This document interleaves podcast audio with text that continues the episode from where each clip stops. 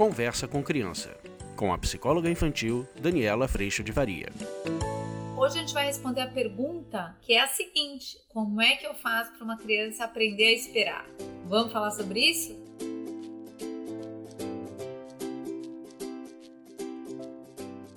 Oi, gente, tudo bem? Eu vou ler a pergunta da Bruna, que eu achei tão bonitinho como você escreveu, Bruna. Tá assim, ó. Como ensinar a criança de 3 anos a esperar de que as coisas não são rápidas? de que não acontece assim que ela pede, a ter paciência. Em um vídeo você diz os tipos de temperamento. Meu filho tem provavelmente um temperamento dominante. Quando pede algo, já quer para logo. E quando não é assim tão rápido, começa a birra. Não sei ao certo ensiná-lo a esperar. Às vezes digo a ele que ele tem que aprender a esperar, pois as coisas não são rápidas. E às vezes ele responde: É sim. não é muito bom? As coisas não são rápidas, meu filho. Ele fala: É sim. No meu mundo, do jeito que eu quero, é rápido sim. Bora lá. Ah, é muito lindo e é muito linda a oportunidade que a gente tem de perceber o processo de aprendizagem acontecendo. Muitas vezes, imagina que o filho da Bruna, talvez o seu aí na sua casa também, tenha três anos e às vezes a gente cria a expectativa, porque obviamente a gente não gosta do choro, do grito, da birra, da falta de educação, da malcriação. A gente quer que essa criança já consiga lidar com a espera, que ela já tenha paciência e assim por diante. O que eu posso te trazer de convite é exatamente perceber o quanto essa criança está exatamente no processo de aprender isso. E quando a gente passa por esse caminho de escanear a gente, como no vídeo que eu trouxe anteriormente, perceber que eu também tenho essa dificuldade, pensa uma coisa importante que você está esperando. Eu ando esperando algumas coisas importantes e é notável o quanto eu adoraria que isso fosse rápido. E é notável quanto tem muitos dias que a gente tem altíssima paciência para essa espera, tem dias que a gente queria mesmo era que fosse para ontem. E as crianças não funcionam diferentes. Só que obviamente elas não funcionam dessa forma com algo grandioso ou com uma decisão importante, não. Elas funcionam dessa forma com ou eu quero tomar sorvete agora, eu quero agora ir embora para casa, ou eu quero agora ficar mais tempo. Elas têm a urgência dentro de coisas rotineiras e cotidianas, porque obviamente esse é o universo que ela ainda está inserida. Então a gente que às vezes está lidando com situações talvez um pouco mais grandiosas ou do mundo adulto, a gente tem a sensação de que aquela urgência da criança ela não é a mesma urgência que você tem. Mas quando a gente bota em perspectiva de contexto, a gente pode reparar que sim, é a mesma urgência. E aí eu posso, partindo do pressuposto de que eu também vivo isso, eu também vivo o eu queria para ontem, o que é importante para mim, eu posso acolher essa criança, dizendo para ela, filho, eu sei, é muito ruim, vamos embora. Eu sinto muito, mas a gente vai poder voltar aqui outro dia, porque eu tô vendo que isso é importante para você. A gente pode escanear se localizar, acolher essa criança nessa experiência e nesse processo construir a consideração. Então, entendi, você tá doido para tomar um sorvete? Então a gente vai combinar que sexta-feira a gente vai tomar o sorvete. E aí, neste acolhimento, eu começo a entender, gente, que a birra, é, e eu tenho visto muito isso, a birra ela é maior conforme o tamanho do desconforto. Se a gente tiver combatendo nesse sentido a cortina de fumaça, que é o grito, Muitas vezes a gente está perdendo a oportunidade do aprendizado na situação em si. E eu tô, obviamente, num espaço de muita exigência, Bruna, para que ele já devia ser a criança que já devia saber esperar e que já devia não fazer birra. Quando, na verdade, a birra é um recurso utilizado pelas crianças. Quanto mais acolhimento a gente trouxer, e acolhimento não significa que eu abro mão de mim e tenho que fazer o que você quer. Acolhimento não é atender a criança. Acolhimento é eu consigo reconhecer em mim, nas minhas experiências, o quão ruim é uma situação como essa que você está vivendo vivendo. E esse eu também, muitas vezes pela compreensão, faz com que a criança se acalme ao ser compreendida.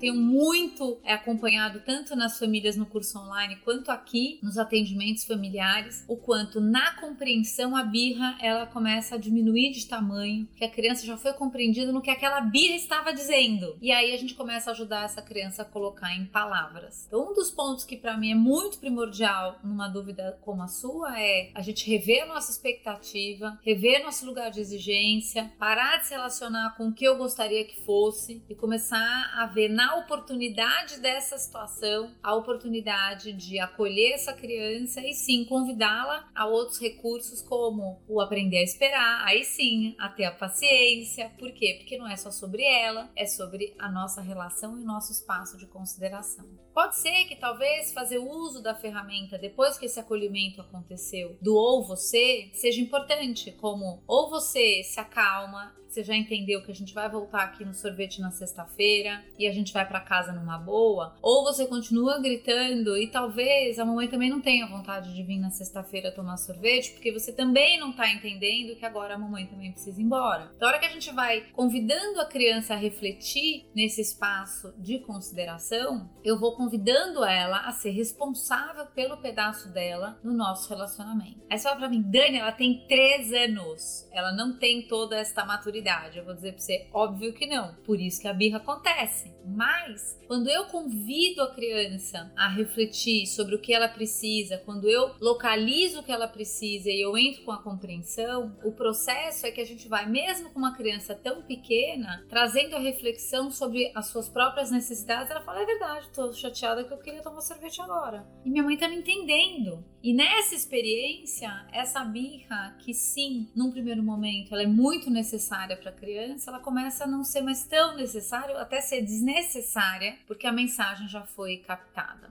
Então, o que eu entendo desse processo é que a gente não vai fazer o inverso. Primeiro ela tem maturidade para daí eu trazer responsabilidade. Não. Conforme eu vou convidando essa criança a essa relação de consideração e acolhendo a necessidade dela, porque eu vou colocando em palavras a necessidade dela, nesse processo a criança vai maturando nos seus recursos para comunicar isso de uma forma diferente. Aí eu vou aprendendo a esperar, aí eu vou aprendendo a ter paciência, aí eu vou aprendendo a considerar o outro, aprendendo entendo que não é tudo do meu jeito, caso esse seja um temperamento dominante, a gente também vai flexibilizando esse processo. Então, minha querida, calma e veja em toda a possibilidade, mesmo com muito berro, às vezes muito choro, a possibilidade do aprendizado acontecer. Quando a gente entende essa experiência dessa forma, a gente não fica tão agarrado, tão atrelado ao choro em si, e a gente entende que aquele choro só está lá porque há uma necessidade sendo expressa e enquanto essa necessidade não for acolhida e reconhecida, o choro tem função. E enquanto o choro tem função, ele vai continuar acontecendo. A hora que a gente consegue realmente acolher essa necessidade e trazer para a criança um eu te entendo. É ruim mesmo, eu tô aqui com você, eu também sinto assim, eu entendi que isso é importante, vamos ver o que a gente pode fazer a respeito. A hora que a gente demonstra a nossa consideração, a tendência é que a necessidade do grito e do choro ela vá se acalmando. Pode ser que seja necessário o uso do um ou você, ou mesmo uma consequência, a gente está indo embora então, a gente não conseguiu, pode ser, mas eu entendo até que tanto o uso do ou você quanto da consequência sem este acolhimento a priori, muitas vezes a gente vai estar tá querendo levar a criança a se comportar do jeito que eu quero, mas a gente não está trazendo a responsabilidade para ela, ou a gente também não está se encontrando de um lugar de quem também vive as mesmas situações em contextos diferentes, mas os mesmos desafios.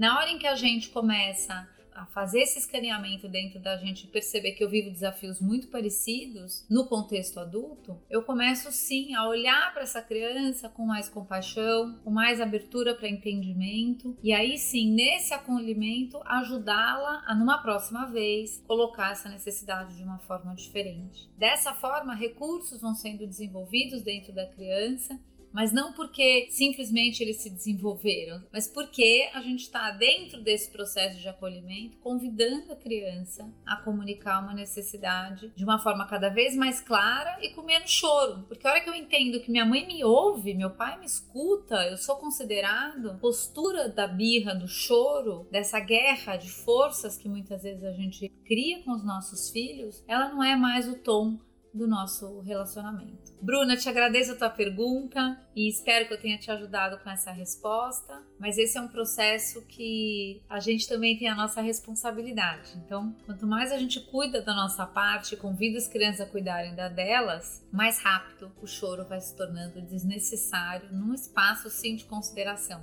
mesmo com crianças tão pequenas. Óbvio que perguntar para essa criança o que é que você quer, o porquê você está chorando, muitas vezes ele não vai saber dizer, mas a a gente, dentro da perspectiva adulta, você consegue perceber o que é que você interrompeu, que não foi esse, o que é que essa criança queria. Então, a hora que a gente está saindo de um fluxo contínuo e aquilo é interrompido por um não, por um vamos embora, ou não pode tomar o sorvete, ou a negativa de um desejo, tem frustração, é muito importante que a gente localize que a necessidade está atrelada a essa experiência que acabou de acontecer. Então, quando a gente começa a olhar dessa forma, mesmo as crianças não entendendo por que elas estão chorando, e às vezes o choro é grande, a gente tem condição de perguntar para ela: amor, eu entendi, você precisa de tal coisa, é isso que você precisa? E é muito lindo que você vai ver essa criança respondendo: é isso, eu preciso brincar mais um pouco, eu quero ficar aqui, eu não quero ir embora. E aí a gente vai construindo opções possíveis no espaço de consideração, tanto para mim quanto para o outro. Às vezes eu tenho crianças pequenas que não querem ir embora daqui e que começam a chorar. E eu nunca vou me esquecer desse pequeno, lindo, lindo, lindo. E ele chorava muito. E a hora que eu olhei para ele, eu falei: Eu sei. Eu também não gosto de ir embora. Quando eu gosto de fazer alguma coisa, ou quando eu tô fazendo alguma coisa que eu gosto. Na hora ele já parou, olhou para mim e falou: Você também não gosta? Eu também não gosto. Aí eu falei: Agora, eu entendi que brincar aqui é algo muito importante para você. O que, que a gente pode fazer? A gente pode já separar o brinquedo que a gente vai brincar semana que vem. A gente, aí ele olhou para mim e falou: a gente pode brincar mais um brinquedo de cinco minutos? E aí eu falei para ele, ou de 10, a gente pode brincar mais um brinquedo? Aí eu falei, olha, a gente tem um tempo muito pequeno. Então eu vou escolher um jogo que dá pra gente brincar nesse tempo pequeno. Pode ser assim? Pode. Aí já estamos construindo, percebe? E aí a gente jogou o jogo e aí na hora de ir embora ele ameaçou de novo, olhou para mim e aí ele falou para mim: "Eu vou voltar". Eu falei: "Vai". E eu também tô junto com você. Vamos dar um abraço forte e a gente se vê na semana que vem. E aí a gente conseguiu ir embora. Então, no acolhimento, eu vou convidando o outro à responsabilidade dele, ao invés de eu já ser esse adulto que exige que ele já devia saber lidar com esse momento, sem ter a oportunidade de aprender a lidar com esse momento. Quando a gente começa a entender o quanto a nossa expectativa e exigência contaminam um processo de aprendizado, a gente começa a cuidar desse processo também dentro da gente, que é a nossa responsabilidade, afinal de contas.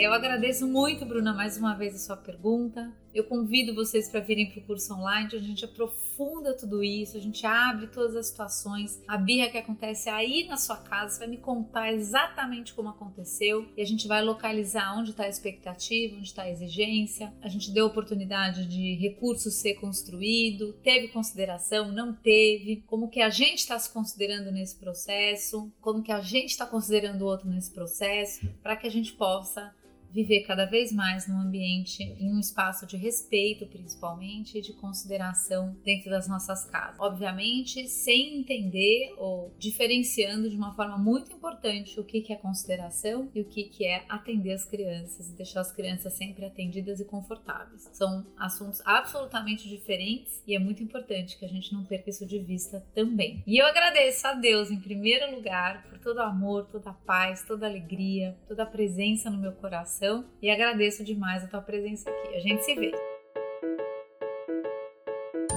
Você acabou de ouvir Conversa com Criança, com a psicóloga infantil Daniela Freixo de Faria. Mande seu e-mail para conversa@danielafaria.com.br.